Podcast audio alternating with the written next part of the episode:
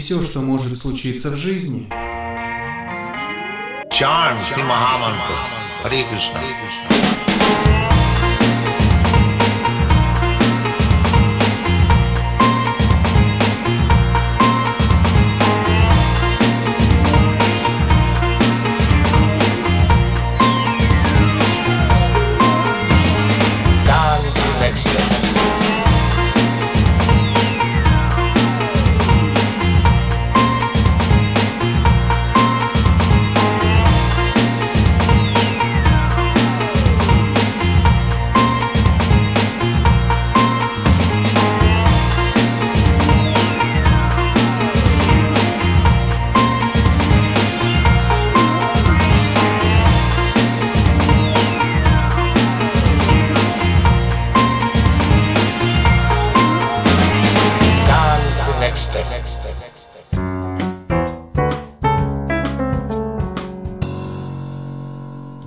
Hari Bol, carissimi amici, benvenuti a questa nuova puntata di Lennycast. Dopo aver ascoltato negli episodi precedenti la Bhagavad Gita così com'è, in questo episodio andiamo ad incontrare l'autore della traduzione dall'originale sanscrito dell'audiolibro che abbiamo ascoltato durante questo palinsesto estivo 2022.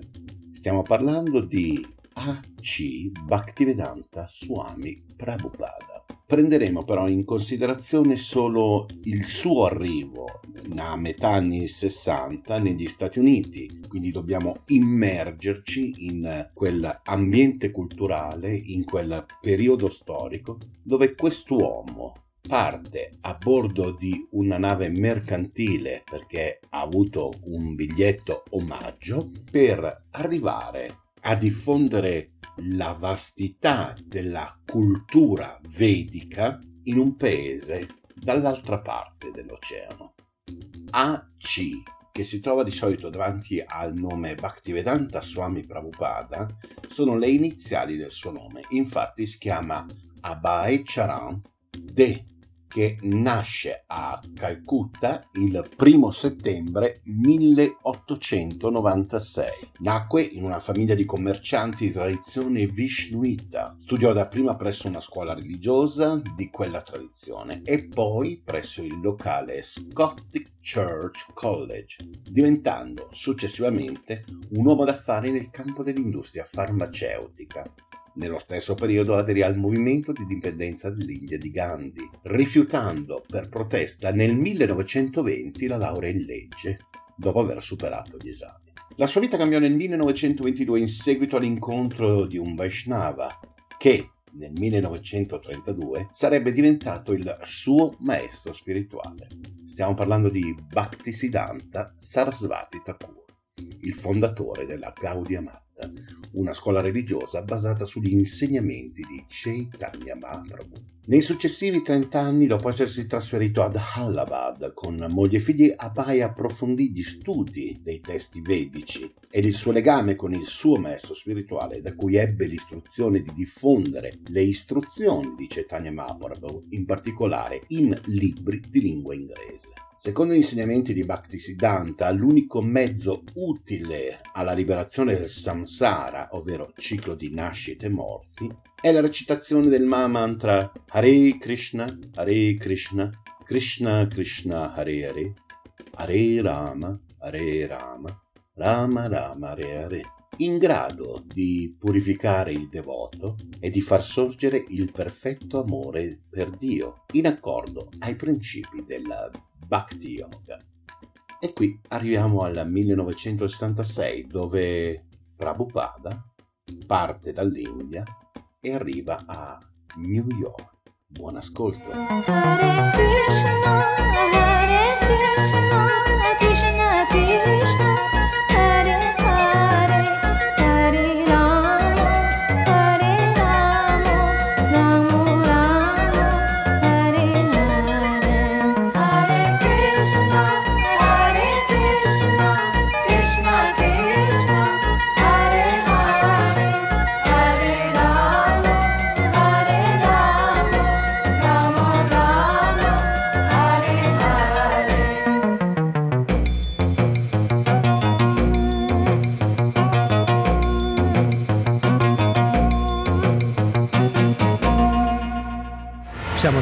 Del 1966, in Inghilterra i Beatles sono venuti fuori con un loro album che si chiamava Sgt. Pepper's Lonely Hearts Club Band e nello stesso tempo negli Stati Uniti dall'India eh, uno swami indiano non giovane, eh, anziano, già avanti nell'età, Bhaktivedanta Swami Prabhupada, era arrivato per partire un viaggio di conoscenza, di coraggio e di verità che pochi altri nelle sue condizioni avrebbero avuto la forza e la determinazione di iniziare e di condurre a termine, un viaggio che mirava a realizzare un'istruzione ricevuta molti molti anni in precedenza dal suo maestro spirituale che gli indicava la necessità di dover andare a portare in Occidente, lui indiano, eh, l'antica conoscenza vedica dell'India, di aprire là una missione di predica e di conoscenza a beneficio di centinaia e migliaia e milioni di persone, di giovani occidentali che in quegli anni inquieti di controcultura, di underground, di psichedelia, di rivoluzione,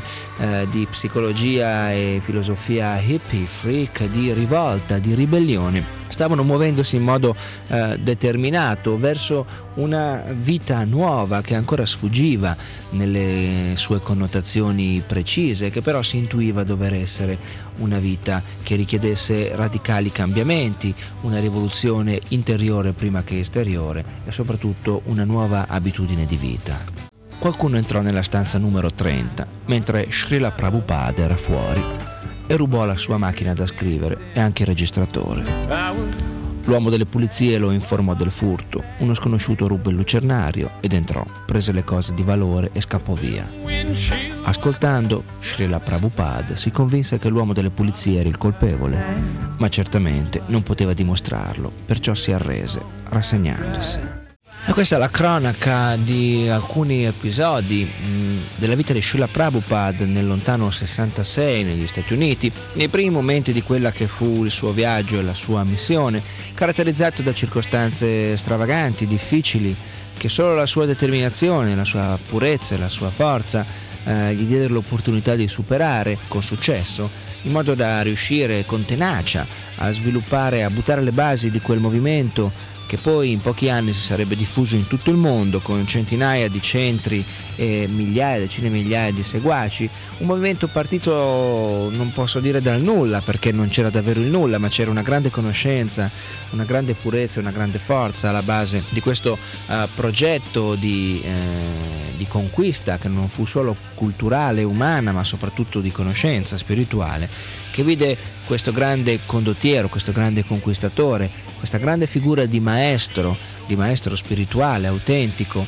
eh, vincere la sua lotta, guerra personale, eh, solitaria contro quel colosso di materialismo, di ignoranza, se vogliamo, di consumismo, di eh, non intelligenza, di non attenzione ai problemi dello spirito e a quelli reali dell'esistenza, che era appunto, erano appunto gli Stati Uniti di quegli anni 1960. Era una nazione che eh, girava la sua attenzione per quello che riguarda la fascia giovanile, soprattutto al nascente, eh, alla nascente religione dell'acido e della musica, di quella psichedelia che aveva la musica rock come eh, media e che aveva la forza di catalizzare in quei momenti le esperienze di veramente centinaia di migliaia, milioni direi di persone in tutto il mondo. Gli Stati Uniti erano in quel momento una nazione leader nel campo così della cultura giovanile e lo erano anche nel campo della, della società dei consumi, della cultura non propriamente giovanile, una nazione leader nel senso che le tecnologie più sofisticate, quindi le produzioni più massificate il consumismo eh, che da un certo punto di vista si definiva allora più bieco, eh, promuovevano in tutto il mondo. In una lettera che spedì in India, descrisse la rapina come una perdita di più di mille rupie. Si sa che un crimine di questo genere è molto comune a Nuova York. Questa è la natura materiale. Gli americani hanno tutto in abbondanza. Il lavoratore medio riceve un salario di eh, quello che corrisponde nella sua mentalità di indiano a 100 rupie al giorno. E ciò nonostante eh, sono ladri per mancanza di buona qualità. La condizione sociale non è molto buona negli Stati Uniti. Prabhupada disse allora a Joseph Forster dell'agenzia di biglietti, dell'agenzia di viaggi Scandia, che sarebbe tornato in India in un paio di mesi. Così erano passati già sette mesi. Ora Per la prima volta dopo il suo arrivo ritornò all'agenzia di viaggio Scindia a Brooklyn e raccontò a Mr. Forster del furto, del furto che, quando glielo comunicò, la risposta di questo agente di viaggi fu Ah, benvenuto al club dei derubati e raccontò come anche lui recentemente fosse stato vittima di un furto, gli avevano rubato infatti l'automobile. Gli spiegò che questa non era una cosa fuori dal comune a New York City. Gli parlò inoltre dei pericoli della città e come evitare anche furti e rapine. Srila Prabhupada ascoltava e scuotendo la testa disse poi che i giovani americani sono confusi e deviati discusse dei suoi piani per tornare in India e mostrò a Mr. Forster uno dei suoi Bhagavatams. Lo Srimad Bhagavatam è appunto il volume che stava traducendo l'opera, più che il volume che stava traducendo in quel momento Srila Prabhupada. Prabhupada era scoraggiato dal fatto di abitare in quella stanza, il numero 307. Che cosa avrebbe potuto impedire all'uomo delle pulizie di rubare un'altra volta? L'aveva fatto una volta. Harvey Lowen eh, e anche Bill Epstein lo consigliarono di trasferirsi nella zona downtown, giù in città, e lo assicurarono che ci sarebbero stati molti giovani interessati là. Era attratto dalla proposta e cominciò a prenderla in considerazione. Allora Harvey gli offrì il suo studio sulla Bowery. Harvey lavorava nella grafica in un'agenzia pubblicitaria di Madison Avenue quando un'eredità ricevuta di recente lo incoraggiò a trasferirsi in una soffitta sulla Bowery per proseguire la carriera artistica. Ma cominciava a disilludersi di New York. Un gruppo di conoscenti erano assuefatti all'eroina e venivano a casa sua e approfittavano della sua generosità e recentemente era anche stato derubato. Perciò decise di lasciare la città e andarsene in California. Prima di andare, offrì la sua soffitta a Srila Prabhupada per abitarci con David Hallen. David Hallen aveva sentito che questo Lowen si trasferiva in California appena tro- avesse trovato qualcuno a cui subaffittare la sua soffitta. Non era da molto che Harvey conosceva David. La sera prima della sua partenza, Harvey incontrò David tre volte in posti differenti nel quartiere della Lower East Side. David lo prese come un segno affermativo di affittargli la soffitta, a condizione che anche lo Swami doveva abitarci. Mentre Prabhupada faceva i preparativi per andarsene dalla dodicesima strada, l'elettricista che lavorava nell'edificio che conosceva Prabhupada venne ad avvertirlo che la Bowery non era un luogo per gentiluomini e gli disse è il posto più corrotto del mondo. Anche se gli avevano portato via le cose, la macchina da scrivere da questa stanza 307, trasferirsi sulla Bowery davvero non era una soluzione. La nuova casa di Prabhupada, la Bowery, aveva avuto una lunga storia. Nei primi anni del 1600, quando Manhattan era conosciuta come New Amsterdam ed era controllata dalla compagnia olandese West India di Peter Minuit, il governatore della nuova Nederland, che era appunto la nuova Olanda, aveva delineato una strada che andava da sud a nord e si chiamava la Bowery. C'erano delle fabbriche, delle fattorie ai lati della strada, era una strada di campagna impolverata con delle file di villini olandesi, orlati di frutteti di peschi che crescevano sulla proprietà di Peter Stuyvesant. Divenne parte dell'autostrada per Boston e durante la rivoluzione americana divenne un punto strategico dovuto al fatto eh, che era l'unica entrata nella città di New York via terra. Nei primi anni del 1800 la Bowery era popolata in prevalenza da immigrati tedeschi, più tardi nel secolo divenne un quartiere prevalentemente ebreo, gradualmente divenne il centro teatrale della città come è descritto nella storia della Lower Manhattan, dopo il 1870 iniziò il famoso periodo di degradazione. Sale d'asta truccate, osterie specializzate in whisky a 5 centesimi il bicchiere, pillole sconvolgenti, musei di sensazioni a 10 centesimi, vecchi bar luridi e pieni di topi e la canzone di Charles Hoyt che si chiamava appunto La Bowery, La Bowery non ci tornerò mai più, si impresse nella coscienza della società come un luogo di corruzione indescrivibile. La reazione dell'amico elettricista di Prabhupada non era insolita. In buona fede gli aveva consigliato di non andarci.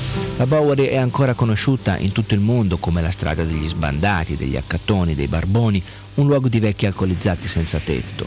Forse l'elettricista aveva avuto del lavoro la Bowery ed aveva visto dei derelitti seduti in gruppo, passandosi la bottiglia o stesi sul marciapiede, barcollando ubriachi che urtavano i passanti per chiedere del denaro.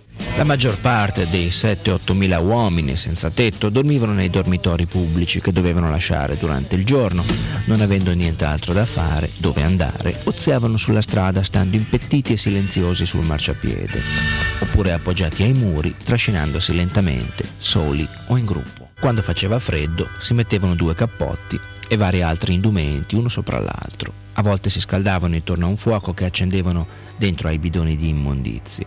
Di notte, coloro che non avevano alloggio dormivano sui marciapiedi, sui gradini delle porte, negli angoli delle strade, oppure infilandosi a carponi in scatoloni di cartone o sdraiati uno accanto all'altro, vicino alle sbarre. Sentiamo la testimonianza di tale Mike che incontrò allora Swami Prabhupada. Era una situazione un po' familiare, perché avevo già incontrato degli altri Swami.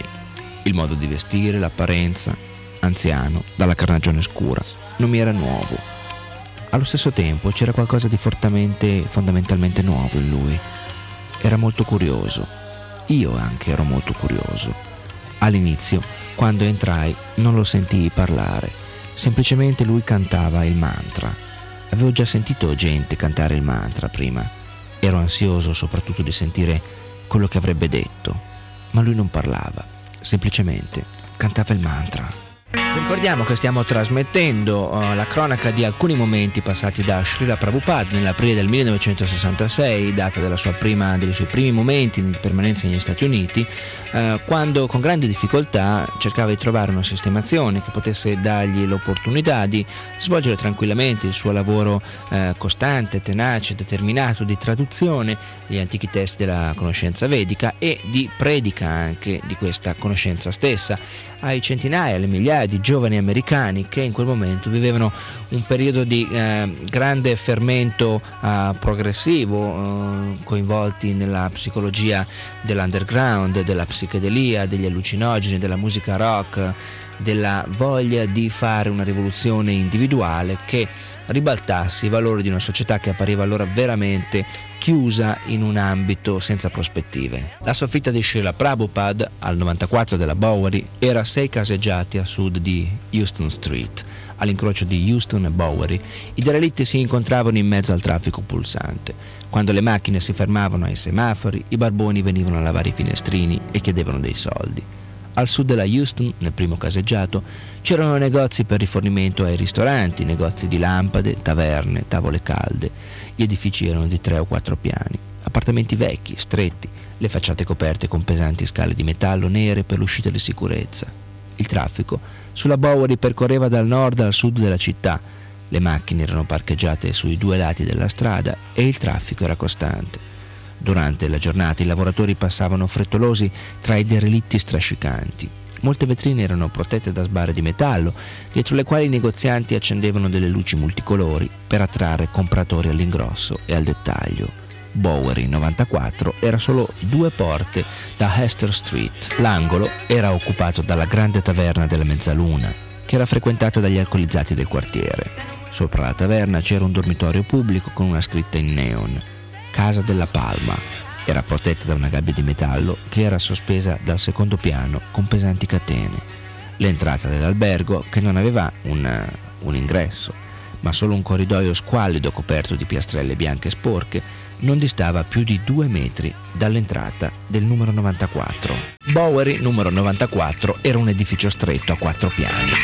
Molto tempo prima era stato dipinto di grigio e aveva la solita facciata con massicce scale di sicurezza dipinte di nero. Logore porte doppie nere con riquadri di vetro rinforzati col metallo davano sulla strada. Sul segno sopra la porta c'era scritto A.I.R terza e quarta, indicando che i piani erano abitati da artisti. Il primo piano dell'edificio accanto, verso nord, Bowery 96, era usato come magazzino. L'entrata principale era coperta con un cancello di ferro arrugginito. Al numero 98 poi c'era un'altra taverna da Harold, più piccola e più squallida, se possibile, della mezzaluna. Così il caseggiato comprendeva due bar, due dormitori pubblici e due edifici con mansarde. Nella New York degli anni 60, vivere nelle soffitte cominciava ad andare in voga. La città aveva dato il permesso a pittori, musicisti, scultori e altri artisti, quali richiedevano più spazio che in un appartamento medio, di abitare in edifici che erano stati costruiti come fabbriche nel XIX secolo. Dopo che in queste fabbriche abbandonate erano state messe porte a prova di fuoco, vasche da bagno, docce, riscaldamento, un artista poteva avere a disposizione un grande spazio e queste appunto erano le mansarde chiamate aer. La soffitta di Harvey Cohen, all'ultimo piano della Bowery 94, era spazio aperto per più di 30 metri, da est a ovest e largo 7 metri. Riceveva luci in abbondanza dall'est sul lato della Bowery, c'erano finestre sul lato occidentale e anche un lucernaio. Le travi esposte sul soffitto erano a 4 metri di altezza. Harvey Cohen aveva usato la soffitta come uno studio d'arte, c'erano ancora allineati sul muro scaffali per i dipinti, c'era uno scompartimento sul lato nord-est per la cucina e la doccia e c'era anche un divisore che era a 15 metri dalle finestre sulla Bowery. Questo divisore non era aperto ai lati ed era un paio di metri più basso del soffitto. Lo spazio per Srila Prabhupada era dietro questo divisore, un letto, qualche sedia vicino alla finestra, la macchina da scrivere sul baule di metallo vicino a un tavolino con sopra la pila dei manoscritti del Bhagavatam. I panni con i quali Srila Prabhupada usava vestirsi, i doti, erano stesi su una corda ad asciugare. D'altra parte, dall'altra parte del divisore c'era una piattaforma, 3 metri di lunghezza e 150 di larghezza, sulla quale Prabhupada sedeva durante i kirtan e le lezioni. La piattaforma era rivolta verso l'est, verso il grande spazio vuoto della soffitta, ad eccezione di un paio di tappeti e di una solida tavola antica. Su un cavalletto c'era il quadro di Harvey di Lord Chaitanya che danzava con i suoi associati. La soffitta era al quarto piano e la sola entrata che di solito era chiusa con un catenaccio era dietro sul lato est. Dall'esterno questa porta dava su un corridoio illuminato unicamente da un legno luminoso di uscita verso la porta, un'insegna. Il corridoio dell'entrata dirigeva verso destra per pochi passi e poi sull'ampio spazio. Se un ospite fosse entrato durante il kirtan, e il kirtan è questa eh, danza eh, fatta insieme con le persone che danzano che sono impegnate anche nel canto di queste vibrazioni sonore trascendentali, di questi mantra. Kirtan è appunto il canto e la danza congregazionale vissuti insieme. Se una persona fosse entrata nel corso di un kirtan o di una lezione di filosofia, avrebbe potuto vedere lo Swami a 15 metri di distanza, seduto sulla piattaforma. In altre serate la soffitta era buia, ad eccezione della scritta di uscita rossa luminosa del piccolo corridoio e una soffice luce che irradiava da dietro lo scomparto dove Prabhupada stava lavorando. Prabhupada viveva nella Bowery sedendo accanto ad una piccola luce, mentre centinaia di derelitti nello stesso caseggiato sedevano anche loro sotto centinaia di luci squallide. Non avevano entrate fisse, tanto quanto i barboni, né grande sicurezza o residenza fissa. Però la sua coscienza era diversa. Prabhupada traduceva lo Srimad Bhagavatam in inglese, parlando al mondo attraverso le spiegazioni di un Bhaktivedanta, di una persona che ha realizzato una conoscenza pura con il metodo del Bhakti Yoga, il servizio di devozione al Signore. Sul quattordicesimo piano di un palazzo della Riverside, come in una soffitta sulla Bowery, il suo dovere era quello di stabilire la coscienza di Krishna come necessità primaria per tutta l'umanità. Egli proseguiva a tradurre, manteneva la visione costante di riuscire ad aprire un tempio a, di Krishna a Nuova York. Non prendeva rifugio nelle condizioni esteriori, nemmeno dipendeva da esse, perché la sua coscienza era completamente assorta nella missione universale di Krishna. La casa per lui non era rappresentata da legno, mattonelle, da quelle poche luci, da quell'uscita, da quel corridoio. La casa per lui era prendere rifugio in Dio, in Krishna, in ogni circostanza. Prabhupada disse ai suoi amici, ovunque sono io, mi sento a casa, ma senza il rifugio di Krishna tutto il mondo è vuoto. Faceva spesso dei riferimenti alle scritture Srila Prabhupada. Diceva che la gente, in accordo a questa antica conoscenza, vive in tre differenti modi. La virtù, la passione, l'ignoranza.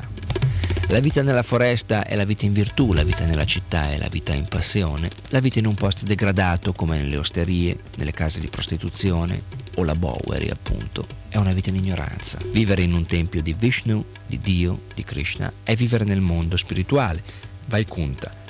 Vaikunta significa dove non c'è ansietà. La mansarda sulla Bowery dove Prabhupada teneva le riunioni e i kirtan, anche lei era trascendentale.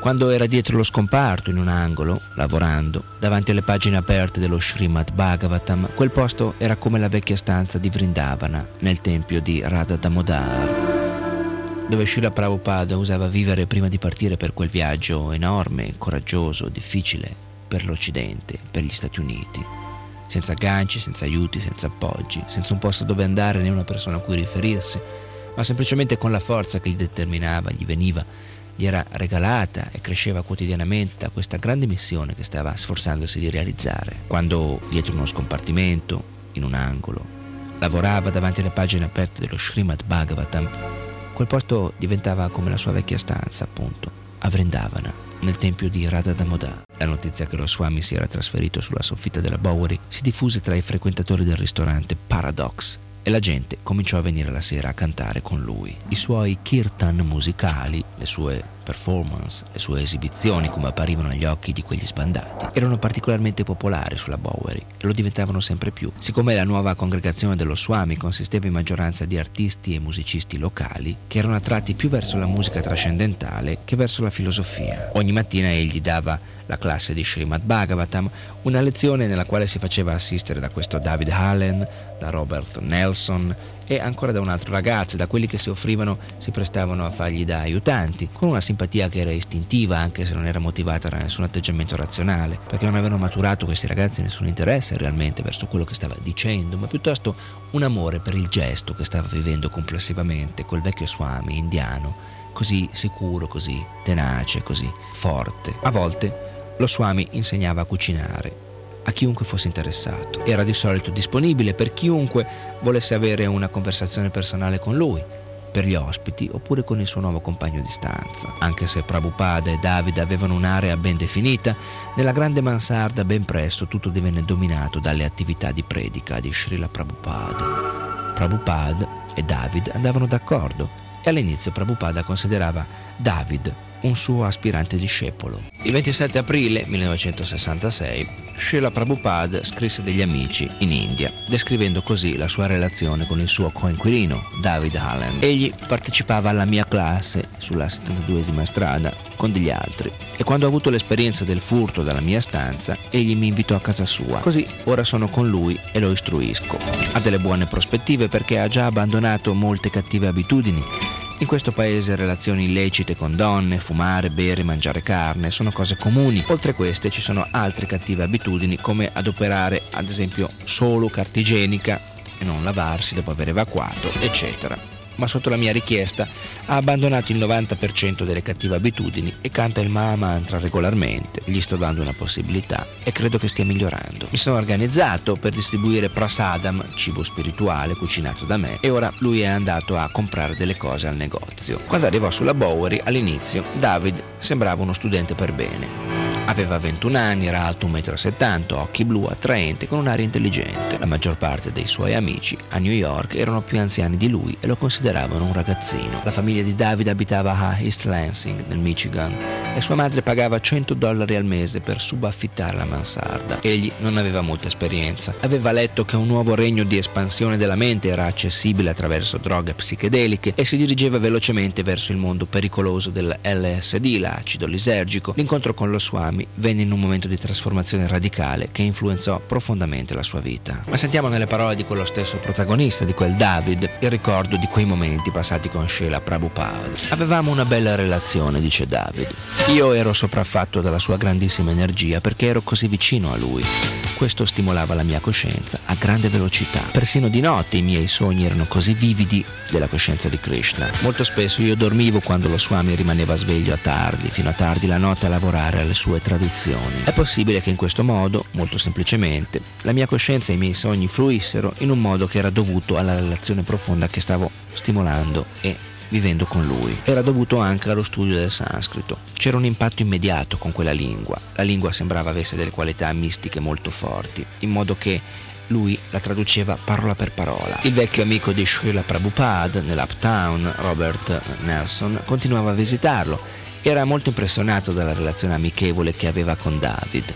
Poteva vedere che egli stava imparando molte cose dallo Swami. Il signor Robert portò un piccolo organo a mano fatto in America, simile all'armonium indiano che regalò a David per cantare con Prabhupada. Mr. Robert veniva alle 7 del mattino e dopo la classe del Bhagavatam conversava con Srila Prabhupada dicendogli le sue idee per fare dischi, per fare libri, per fare qualcosa intorno a quello che Swami Prabhupada stava cercando di promuovere. Egli voleva continuare ad aiutare lo Swami.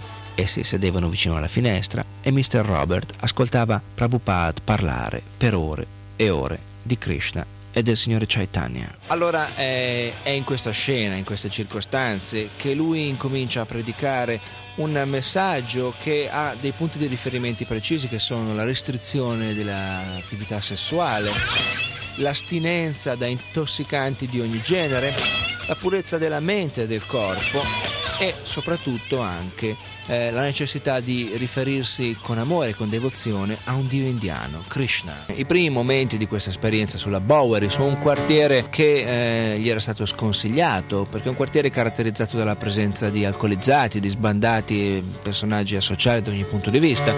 E anche però la Bowery era un momento in, quelle, in quei primi anni 60, un punto di riferimento per, eh, l'abbiamo detto, quella controcultura nascente che intorno a esperienze artistiche di vario genere, musicali, di pittura, di letteratura, scrittori, poeti, musicisti erano là, eh, stavano muovendo quella che era mh, l'abitudine culturale ben pensante americana media, con il mito della produttività e del consumo, del weekend, del frigorifero pieno, della televisione accesa. Erano i segnali di quella controcultura che avrebbe determinato e segnato in modo importante l'esperienza di milioni di giovani in tutto il mondo fra gli anni negli anni 60 e in quella scena precisamente si trova catapultato Sheila Prabhupada con la difficoltà, anche la povertà, la modestia di quell'inizio che però era sostenuto, l'abbiamo ricordato, da una forza, una determinazione, una conoscenza e una purezza eh, così grandi, grandi a sufficienza quanto bastava per fare della sua missione partita in condizioni così difficili oggettivamente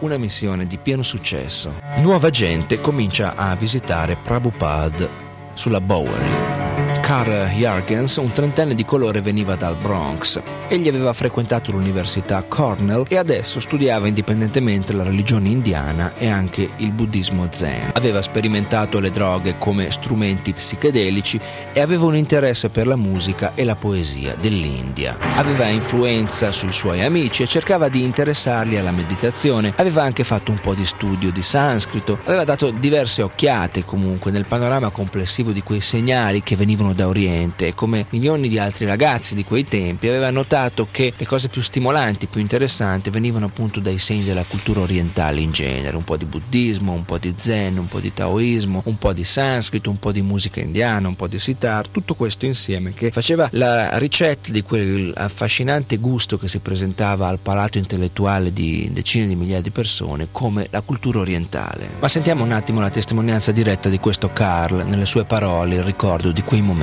Avevo appena finito di leggere il libro L'India incantevole, dal quale avevo avuto la definizione di sannyas e di Brahmachari. C'era una descrizione molto vivida in quel libro di come potevi vedere un sannyasa avanzare sulla strada nei suoi abiti color zafferano. I sannyasi eh, usano portare indumenti di queste tinte nelle sfumature del, dell'arancio e del rosa. Questo ha avuto più che un'impressione superficiale su di me. Fu così che in una fredda serata, mentre stavo andando a visitare Michael Grant, probabilmente per metterci a fumare un po' di marijuana e forse per suonare della musica insieme, stavo avviandomi sulla Hester Street e eh, lì se ti giri a sinistra sulla Bovary puoi arrivare all'appartamento di Mike sulla Grand. Era strano che io avessi scelto quella strada perché la strada più breve per arrivare sarebbe stata un'altra. Diciamo che per caso mi sono trovato a girare per quella strada, ho realizzato dopo, se non l'avessi presa non avrei potuto incontrare Swami G. Fu così che nell'oscurità ad un tratto vidi brillare degli abiti color zafferano. Avevo appena letto quei libri, avevo immaginato fra le righe dei libri quegli abiti, quelle tinte, una persona che avanzasse vestita in quel modo. E incredibilmente quella sera, sbagliando strada o prendendo per caso, almeno così mi sembrava, quella strada, ho incontrato uno swami. Cosa faceva lo swami? Stava bussando alla porta per farsi aprire. C'erano due barboni annicchiati contro la porta. Era un'entrata a due porte, una fissa l'altra chiusa a chiave. I due barboni erano stesi ai lati di Swami. Uno dei due in realtà era morto e non è una cosa così insolita. Sui marciapiedi della Bowery si trova di tutto. Doveva chiamare la polizia o il dipartimento di sanità per farlo venire a prendere e sarebbero venuti da lì a poco con un'ambulanza, l'avrebbero caricato, l'avrebbero portato via. Ero così preso dalla visione di quegli abiti color zafferano che non mi ero molto accorto di quelle due persone, fino a quando non mi avvicinai e domandai a Swami sei un sannyasi? E lui rispose sì. Iniziamo così a conversare su come lui stava fondando un tempio, su come stava cercando di fondare un tempio. Lui mi parlò del signore Chaitanya e mi disse tutto il resto. E tutto mi era talmente familiare, perché avevo appena letto questo libro, l'atmosfera generale di quello che mi diceva mi era così familiare, che mi sembrava tutto normale, anche se un evento del genere in realtà era assolutamente insolito. Fu così che egli rispose con questo fluire di cose strane, semplicemente là per strada, con parole facili, però in qualche modo io capivo quello che lui mi diceva, ero consapevole che per me era un momento molto importante e volli aiutarlo in qualche modo. Bussammo fragorosamente alla porta e finalmente ci vennero ad aprire. Così entrammo nell'attico. Fu quella la prima volta che io assistetti a un kirtan. Questo che ascoltiamo è un kirtan.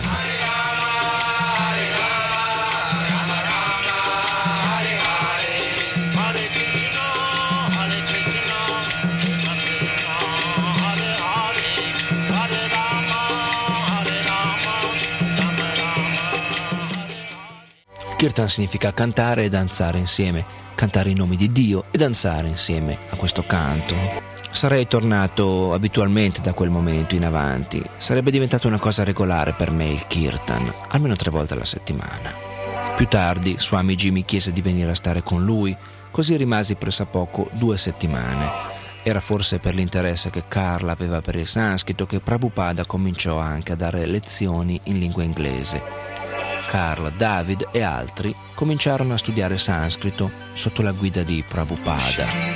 Usando una lavagna che aveva trovato nella soffitta, Prabhupada insegnava l'alfabeto e i suoi allievi facevano gli esercizi sui quaderni.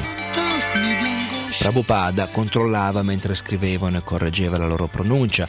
I suoi allievi non imparavano solo il sanscrito, ma anche gli insegnamenti della Bhagavad Gita. Ogni giorno dava loro un verso da copiare in sanscrito, Devanagari, che traslitterava in caratteri romani e poi traduceva in inglese parola per parola. Il sanscrito, Devanagari.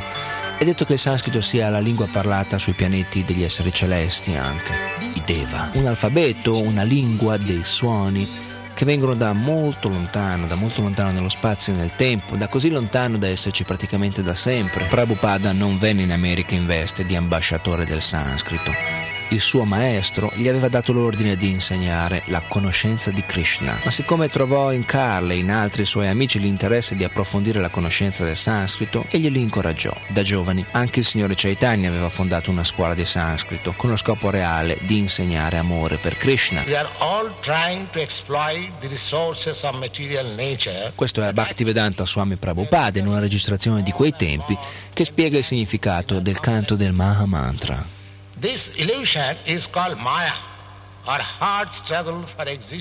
Questa illusione, dice Srila Prabhupada, si chiama Maya. This illusory struggle against material nature can at once be stopped by revival of our Krishna consciousness. Krishna consciousness is not an artificial imposition on the mind. La coscienza di Krishna non è un'imposizione artificiale sulla mente. When we hear the transcendental vibration, this consciousness is revived and the process is recommended by authorities for this age. By practical experience also, we can perceive that by chanting this Maha Mantra or the great chanting for deliverance, con un'esperienza pratica possiamo percepire che il canto di questo Maha Mantra è una grande via di liberazione, soprattutto indicata per questa età particolare che viviamo. surpassing the stages of sense, mind, and intelligence. One is situated on transcendental plane. This chanting of Hare Krishna, Hare Krishna, Krishna Krishna, Hare Hare, Hare Rama, Hare Rama, Rama Rama, Hare Hare, is directly enacted from the spiritual platform, surpassing all lower status of consciousness, namely sensual, mental, and intellectual. Srila Prabhupada insegnava in maniera tale che ogni parola significava Krishna. Quando i suoi allievi si ribellarono, lui chiuse la scuola. Nello stesso modo, quando Prabhupada vide che l'interesse dei suoi allievi era transitorio, siccome la sua missione non era di propagare il sanscrito ma la coscienza di Krishna, smise. Lo standard classico dello studio del sanscrito sostiene che un ragazzo dovrebbe impiegare almeno 10 anni per diventare esperto nella grammatica sanscrita e se non si inizia prima di arrivare ai 40 anni, di solito è troppo tardi. Nessuno degli allievi di Swami G pensava di avviarsi in uno studio concentrato di 10 anni della lingua sanscrita, ma anche se lo avessero fatto non avrebbero realizzato le verità spirituali diventando unicamente esperti in grammatica. Egli considerò che era meglio utilizzare la sua conoscenza in sanscrito per tradurre in inglese i versi dello Srimad Bhagavatam, seguendo i commenti dati dalle precedenti autorità in materia. altrimenti i segreti della conoscenza di Krishna sarebbero stati per sempre racchiusi nella lingua sanscrita. La sua missione era quella invece di insegnare, insegnare e diffondere. E insegnando a Carl Jürgens Devanagari, Sandi, la coniugazione dei verbi, la grammatica sanscrita non avrebbe dato agli americani il sapere vedico. Sarebbe stato meglio che egli usasse la sua conoscenza del sanscrito per tradurre molti volumi del Bhagavatam per milioni di potenziali lettori. When the superior energy is in contact with the inferior energy, it becomes an incompatible situation. But when the supreme marginal potency is in contact with spiritual potency, hara, it becomes the happy, normal condition of living entity. Carol Baker veniva da una famiglia di emigranti cattolici. Ella associò immediatamente lo Swami come autorità spirituale e le sue pratiche devozionali, come cantare sul rosario, su quella strana corona che chiamava japa, recitando versi in sanscrito dalle scritture. A volte accompagnava Prabhupada alla vicina Chinatown. A Chinatown egli acquistava ingredienti per cucinare. Ogni giorno egli cucinava. A volte Carol ed altri venivano ad imparare i segreti per cucinare per il Signore, Krishna. È Carol che parla ora. Egli soleva cucinare con noi, in cucina. Mentre cucinava rimaneva sempre cosciente delle attività di coloro che lo circondavano, sapeva esattamente come le cose dovevano essere fatte, lavava tutto, vegliava che tutti facessero le cose in modo corretto. Era un maestro. Faceva i ciapati a mano e un giorno mi chiese di portare un mattarello. I ciapati sono una preparazione tipica, una specie di focaccina, di piadina molto eh, bassa di pane, di farina, acqua e sale. Faceva i ciapati a mano e un giorno mi chiese di portare un mattarello. Io gli portai il mio ed egli lo apprezzò molto. Allora mise dei ragazzi a rotolare i ciapatis e li controllava con grande attenzione. Io a casa gli preparai un chutney. Egli apprezzava i nostri doni molto gentilmente e anche penso davvero che non ne assaggiasse mai quello che noi facevamo. Forse temeva che noi ci mettessimo qualcosa che non era permesso nella sua dieta, nella sua regola eh, filosofica e di vita.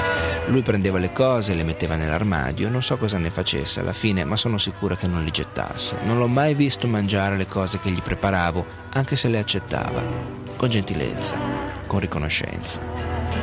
Prabhupada teneva i suoi incontri serali il lunedì, il mercoledì e il venerdì. La storia che state ascoltando, fra tante storie vere, è forse la più improbabile. La storia di uno swami indiano, anziano, partito per la città di New York nella metà degli anni 60, per una visione che era chiara nel suo cuore ma assolutamente poco definita esternamente praticamente. Incaricato dal suo maestro in India di portare questo messaggio spirituale in Occidente, lui è arrivato a New York senza conoscere l'America, senza avere basi di riferimento, praticamente senza soldi e senza nemmeno un chiaro piano di azione nella mente. Il suo attico era distante per la maggior parte delle sue conoscenze. E poi non solo era distante, era anche sulla Bowery. Un gruppo di barboni regolarmente bloccava l'entrata sul livello della strada e gli ospiti dovevano scavalcare almeno una mezza dozzina di derelitti prima di arrivare al quarto piano. Ma era qualcosa di nuovo, potevi andare a stare là in un'atmosfera diversa, vedere lo Swami dirigere il kirtan, la stanza non era molto illuminata e Prabhupada accendeva l'incenso. Molti venivano, andavano, uno di loro, Günther, ha avuto delle vivide impressioni che ora riportiamo. Uscivi dalla Bowery ed è questo Gunther che parla ed entravi in una stanza piena di incenso. Era tranquillo, tutti sussurravano, ma non parlavano veramente. Swami G era seduto nella stanza in meditazione. C'era una grandissima sensazione di pace che era completamente nuova per me. Avevo studiato due anni al seminario per diventare prete e mi interessavo di meditazione, studio e preghiera. Ma questa era la prima volta che facevo qualcosa di orientale o di hindu. C'erano molte stuoie e cuscini per terra. Non penso che ci fossero dipinti o statue, solo Swami G, incenso, stuoie ed ovviamente il rispetto che la gente aveva per lui. Mentre salivamo, Carl rideva raccontava come Swamiji voleva che tutti suonassero i cimbali correttamente. I cimbali sono questi piccoli piattini metallici di ottone spesso che si usano per accompagnare i canti in queste particolari circostanze. Se sono canti tranquilli, fatti da seduti, si chiamano bhajans, se sono canti più mossi, più veloci, più travolgenti, fatti danzando anche in piedi, si chiamano appunto kirtans. Le cose stavano scaldandosi, la musica cominciava a crescere, ma proprio allora qualcuno cominciava a sbagliare. Swami G molto, molto calmamente accennava con il dito verso di lui ed egli guardava e tutto allora si fermava. Prabhupada da lontano spiegava a questa persona, egli comprendeva e così ricominciavano dopo qualche minuto e il suono dei cimbali e l'incenso. Non eravamo più nella Bowery, cominciavamo a cantare Hare Krishna. Erano quelle le mie prime esperienze. Io non avevo mai cantato prima. Non c'è niente nel protestantesimo che assomiglia a questa esperienza, neanche da lontano. Forse al cristianesimo c'è qualcosa, il canto dell'Ave Maria, le preghiere in chiesa, ma non era proprio la stessa cosa. Poter cantare era molto interessante, era molto rilassante. Devo dirlo, Swami Prabhupada mi affascinava moltissimo. Yasya prasadat nagati kutopi Dayang stubang tasya jasasi sandhang Dayang stubang tasya jasasi sandhang Bande gurasi charanarabindam La mansarda era più aperta che l'altro posto di Prabhupada nell'Uptown, perciò era meno intima. Lì c'erano degli ospiti un po' scettici, anche provocanti, però tutti lo trovavano molto padrone di sé e fiducioso. Sembrava che avesse dei grandi piani ed era completamente assorto. Lui sapeva quello che voleva fare e lo stava facendo da solo. Non è un lavoro per una persona, diceva, ma continuava a farlo. Faceva quello che poteva, dipendendo da Krishna per il risultato. David cominciava ad aiutarlo e più gente cominciava a venire a visitare. Quasi tutti gli amici di Prabhupada della Bowery erano musicisti o amici di musicisti. Erano molto interessati alla musica, alle droghe, alle donne, alla meditazione spirituale.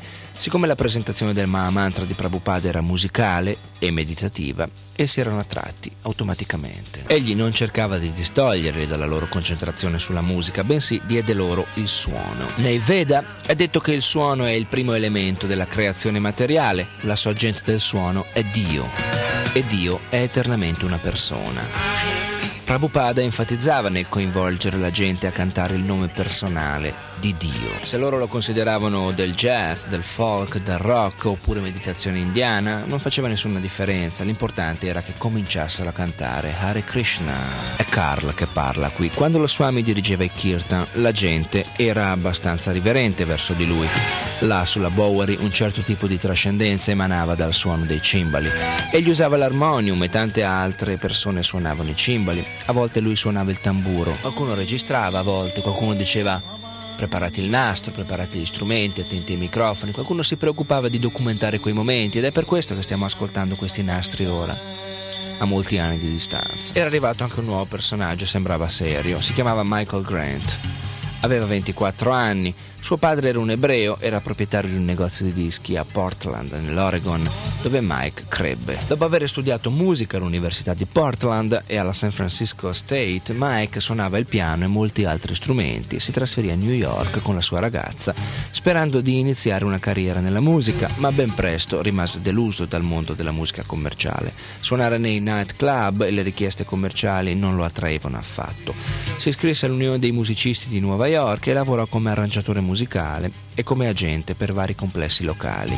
Mike viveva sulla Bowery in una delle mansarde assegnate agli artisti sulla Grand Street. Era un posto grande dove musicisti si riunivano e tenevano delle sessioni di improvvisazioni musicali, delle jam sessions. Dirigendosi sempre più verso la composizione, perse interesse per il lato mondano del mondo della musica. I suoi interessi erano diretti più verso cose spirituali o quasi spirituali, come i libri mistici che leggeva. Aveva incontrato qualche swami, qualche yogi, spiritualisti autodidatti della città e aveva cominciato anche a praticare hatha yoga. Dal suo primo incontro con lo Swami, Mike era molto ricettivo e interessato, come sempre, con persone religiose. Pensava lui, in fondo, che tutte le persone genuinamente religiose dovessero essere buone e non era interessato a identificarsi con un gruppo in particolare. Egli sottolineava che tutti i mantra vedici o inni erano cantati Infatti Bhagavad Gita significa il canto del Signore. Le parole che compongono gli inni vedici sono incarnazioni di Dio nella forma di suono trascendentale. L'accompagnamento musicale dei cimbali, dei tamburi, l'armonium erano solo quello, un accompagnamento e non aveva uno scopo spirituale indipendentemente dal canto del nome di Dio. Quello che conta nei mantra sono i nomi, le parole questi suoni che non sono parole, che sono appunto mantra, sono suoni fatti di pura energia spirituale. Sembrano parole di canzoni normali e non lo sono in realtà. Prabhupada permetteva che si usassero vari strumenti a condizioni che non sviassero dal canto. Era un'atmosfera varia, composta. Ricorda Carol era un'atmosfera orientata verso la musica, c'erano dei musicisti professionisti, tanta gente a cui piaceva suonare o anche solo ascoltare. C'era della gente che dipingeva nelle soffitte e questo era di base quello che succedeva là. Succedevano dei kirtan memorabili. Una volta c'era stata una bellissima cerimonia, alcuni di noi vennero prima per la preparazione. Sarà venuto direi un centinaio di persone quel giorno. La gente della Bowery, per la gente della Bowery, il suono era lo spirito e lo spirito era il suono, in un emergere di musica e di meditazione. Per questo si era trovata un'insolita sintonia fra la proposta di Swamiji e quella che stavano cercando di vivere centinaia di persone là in quello stesso momento. Ma la musica, se è di Dio, non era meditazione, ma gratificazione dei sensi, o tutt'al più un genere stilizzato di meditazione impersonalista. Egli era contento di vedere i musicisti venirsi a unire ai kirtan, ascoltarlo, cantare in modo entusiasta. A volte alcuni vegliavano tutta la notte, suonando da qualche parte con i loro strumenti, e poi venivano al mattino dallo Swami a cantare il mantra. Lenicast.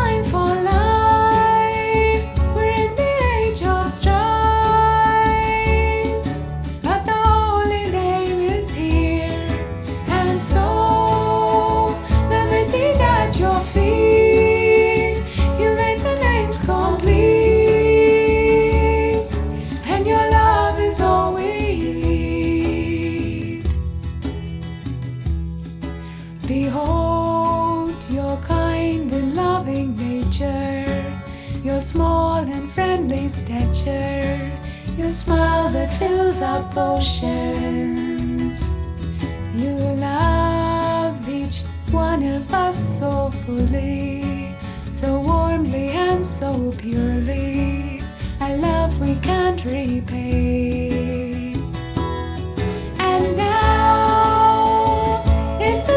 for love.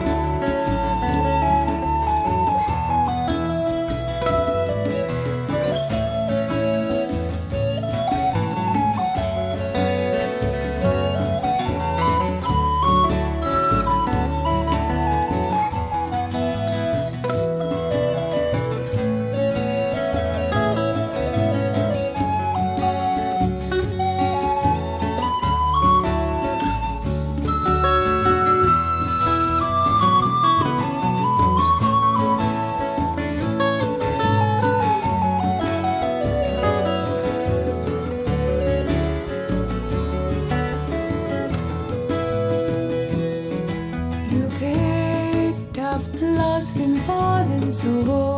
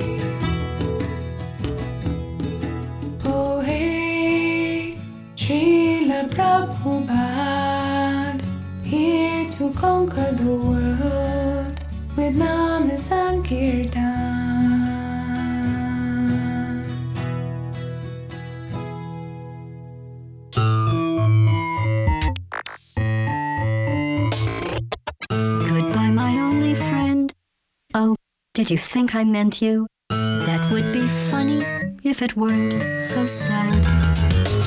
Well, you have been replaced. I don't need anyone now.